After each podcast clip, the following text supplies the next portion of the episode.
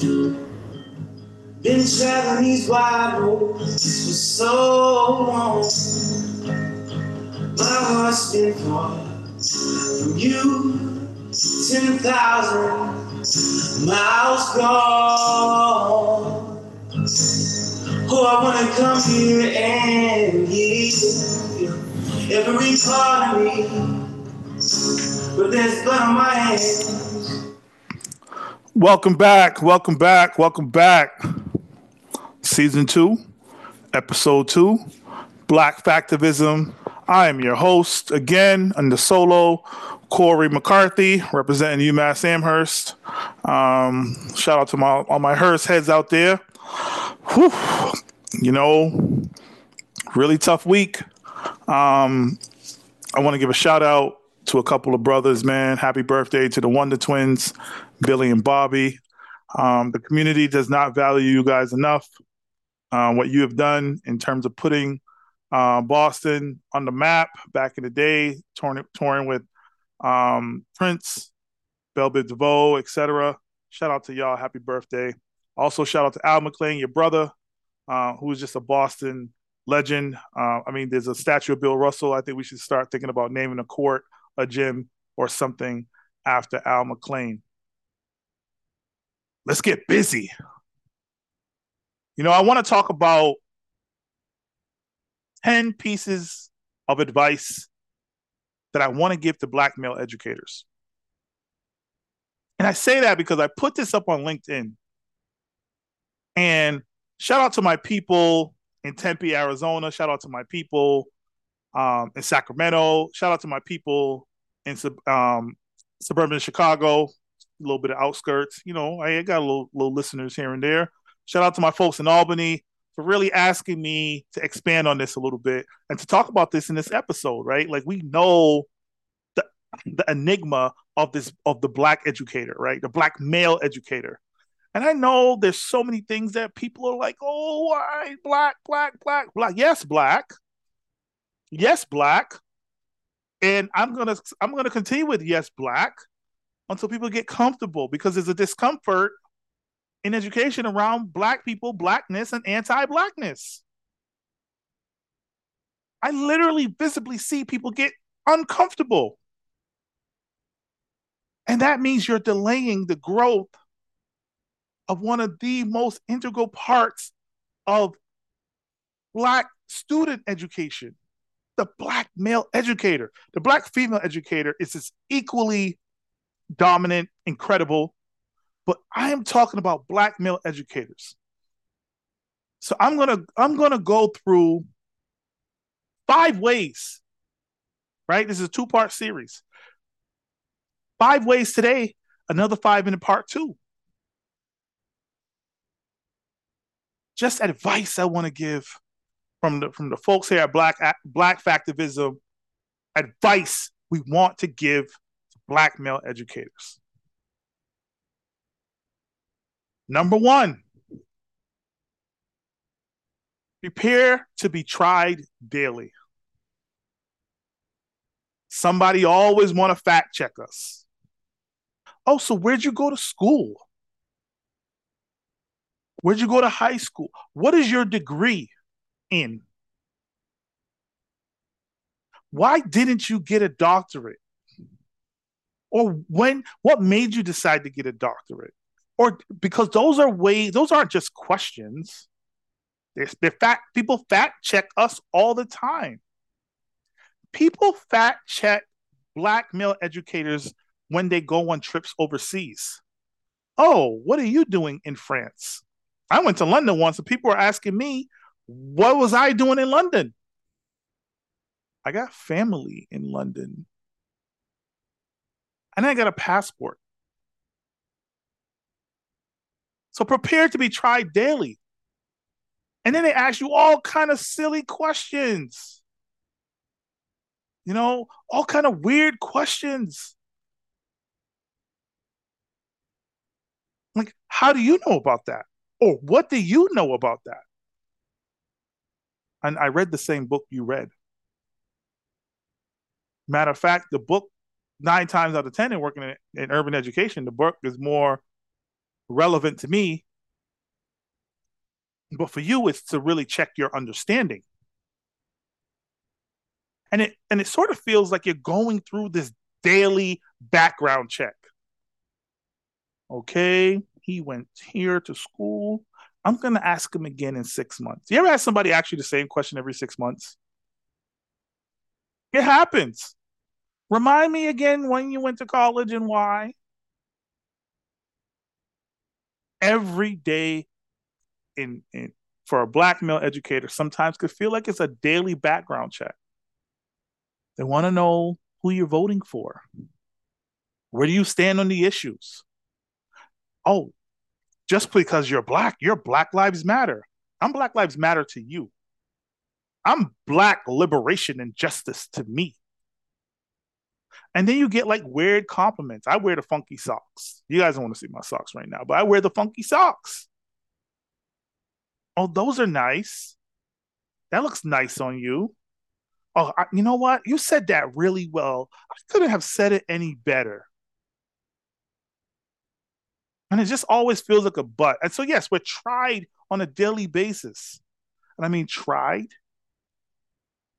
And then we have these daily background checks. And it's exhausting right? It's like like this is like crazy exhausting.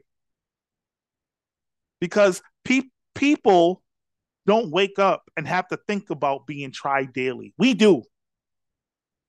We're being tried daily or on trial daily number two be conscious the second you walk in the classroom, the compass for improved outcomes for your students will instantly point skyward. Instantly. The se- look at the research. So shout out to the Center for Black Male Educators. Because they they put a lot of us on to the fact that our kids look at us and they see us as the superhero and they want to be us. And it's not that they want to be us all the time. If they don't want to be us, they want to know our story. And because we walked in the room and we're willing to share, we're willing to be vulnerable, we look like them. Sometimes your story, our story, is the only thing that matters to our kids. Where'd you go to college? How'd you afford college? What was the food like? Man, I, and then it turns into I can't wait to the gym so I could go to a school where the gym closes at midnight. Or I could just be up all night feeling free and not having to deal with the neighborhood sometimes. I just want to be here because I want my family. I want my mom to be proud of me. But our kids sometimes are just not afforded the opportunity to sort of think big. But when we walk in, we are the opportunity. And that's not a knock on anybody else. You got to work hard for our kids. But we have that. You have to help students gain life and confidence in their black space. That is what we do. There is no entry point for them authentically to, to obtain a sense of identity and belonging. They're limited in urban schools because there's not a lot a lot of us. We can't advocate in the spaces because these spaces are tight for us. Our kids respond to us because they want they they don't necessarily want to be like us, but they want our ability to thrive, to lead, to bounce back from bad decisions they as much as they love hearing your success story, they want to know how you messed up. Because in their mind, messing up, the result, the consequence is jail or death. And clearly, by looking at us, they feel they look and see and perceive us as, as, as people who have escaped that. So, yes, the second I walk into the classroom and I looked at young, white, black, Latino young man, young lady in their eyes, and they see me coming with this enthusiasm. They see me coming with all this swag. They see me coming in spaces where they don't typically see me in their homes, in their neighborhoods, or if you live in a city, in spaces where I'm not successful.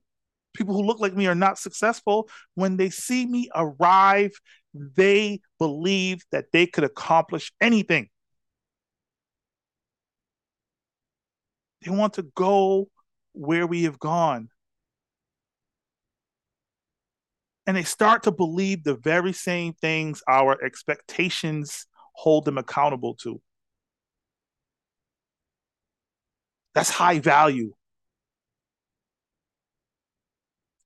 Number three, black male educators. We know you want to prove something, but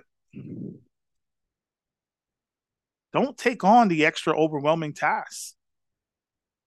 The daily task of navigating the biases of others is inherently overwhelming as it is. The daily task of navigating the biases of other people is inherently overwhelming as it is. Don't take on anything extra. In the fight to affirm our belonging, we take on we tend to like take on the kids furthest from educational justice. And I'm saying that really nice because some schools automatically give us the kids that they don't want to deal with. Never mind, they're supposed to use tier one, tier two, uh, I'm sorry, tier two, tier three interventions. They skip all that and they say, hey, yeah, hey, Marcus, you got you gotta I can't fix this child. So we tend to take these burdens on because we want to prove something. We want to affirm something. We want to show that we could function in educational spaces with white folks who do it on a daily basis. And when we're talking about those kids who are furthest from educational justice, I'm not saying don't take them at all. I'm saying advocate them, advocate for them, and advocate for them meaningfully, coherently, be ready with the stats, right? Be ready with the stats. Well, you know what? Most of our black kids are in special ed. Oh, you know what? The moment I walk in the room, this kid is three times more likely to go to college. You know what? Why are all the black kids getting suspended or facing at least one or more suspension by 12th grade? Because you fight the battle by challenging biases in open spaces and you sometimes you make people go home and do the homework. We know you want to prove something. Sometimes you got to say no. You don't always need the extra money to stay late because you are black. When many of us stay late because they know what the kids go through and that's no knock on educators. I shout out to you, y'all, you all. But geez, when there's when there's an opportunity to stay late to watch a kid or watch a group of kids, that's where we get the seat at the table. But sometimes we just don't get it when it comes to like structural or systematic changes. And then you can't be on every committee. You can't be in every group unless unless it psychologically benefits your mental health and your ecosystem. You can't be on every group, you can't be on every committee unless it psychologically benefits you or mental health and it enhances your ecosystem. How can I grow here?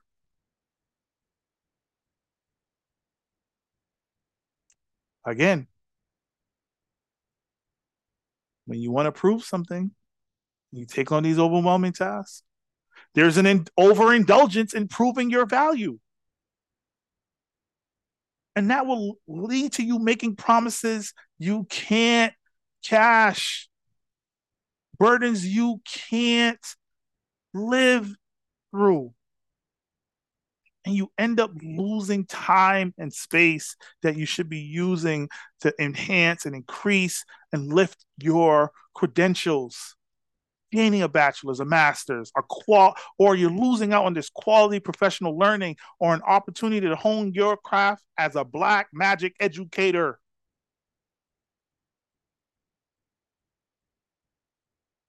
don't take on extra overwhelming tasks the daily task of navigating biases of others is inherently overwhelming as it is.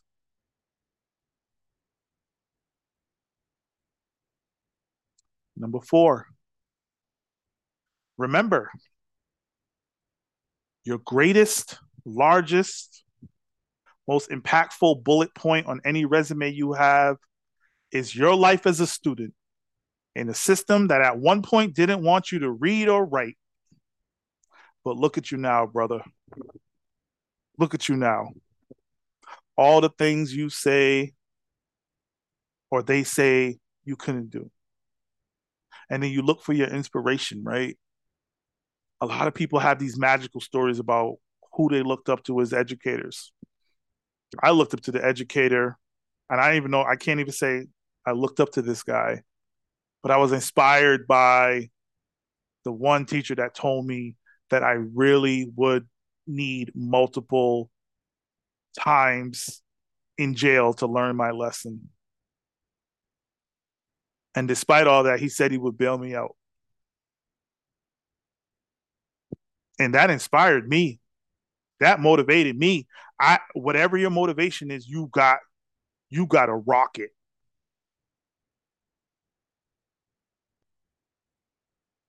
So that key bullet point in your resume is your life as a student in urban education. That was once you.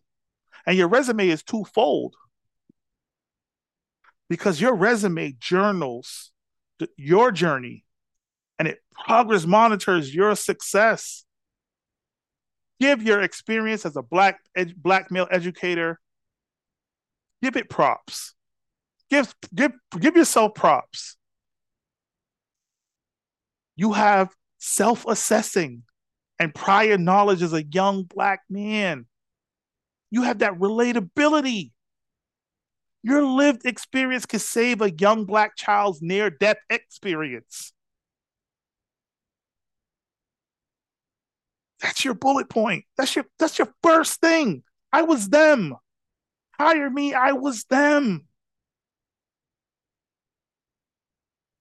because no one expected you to be here. And your resume under the additional skills piece, all capital letters M A G I C, magic. Because black male educators and and who those who are seeking to uplift and elevate and strengthen our children,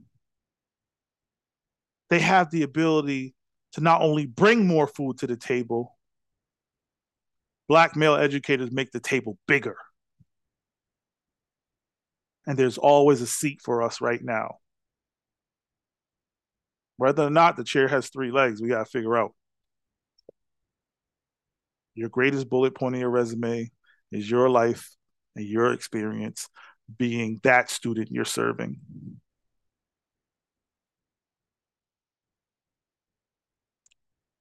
Number five, develop an academic vocabulary. Not to say you don't have it, but you could add those bigger words, bigger words to your vernacular, to your toolbox, your glossary, because it makes it hard for folks to read what you write in the tone of a big, aggressive black man who just escaped the inner city.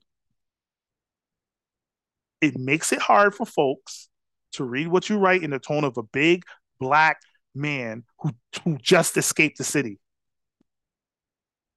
And the crazy thing about being the big black man in in in education,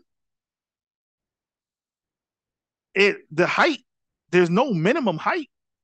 There is five three five three black males running around schools that people think is the big black man.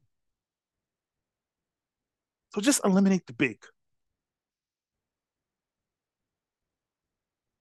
Develop that vocabulary. It's not fake to be multifaceted, versatile, or even a shapeshifter, right? There is a language of oppression that other people use to box you in.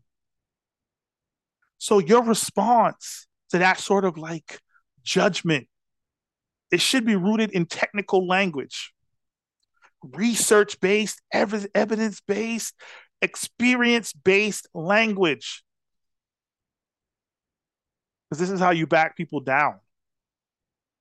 This is how this is how they they they they gotta prepare for you a little bit. They gotta prepare for your wholeness. And many people can't fathom your ability to exist in spaces oftentimes made for mediocre white men. Many people cannot fathom your ability to exist in spaces that are oftentimes designed, created, and developed for mediocre white men who don't have to work as hard. Sometimes, not all. Shout out to y'all, allies, love y'all. Don't have to work as hard, benefit from some from some nepotism, or just know a guy or a gal. Because we know or I know, the only nepotism that exists in some of our spaces is custodians, TAs, which I'm not knocking TAs at all, but we got to take, we got to blow the roof off of the, the whole TA situation, the whole power situation.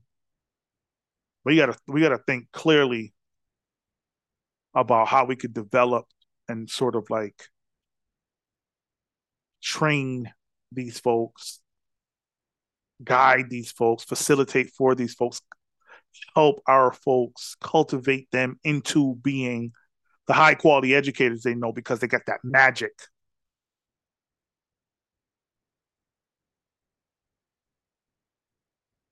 So I'm I'm going to recap really quick. Part one, um, in a total of 10, the first five pieces of advice I want to give black male educators prepare to be tried daily. Be conscious the second you walk in the classroom, student outcomes through the roof. We know you want to prove something. Don't take on anything ex or anything any overwhelming tasks, right? So that's number three. Number four, remember your greatest bullet point in your resume in life as is as a student in a system that at one point did not want you to read or write. Number five, develop that academic vocabulary. Get them tier tier five words. Make make it hard on people to really apply their biases to your to your work.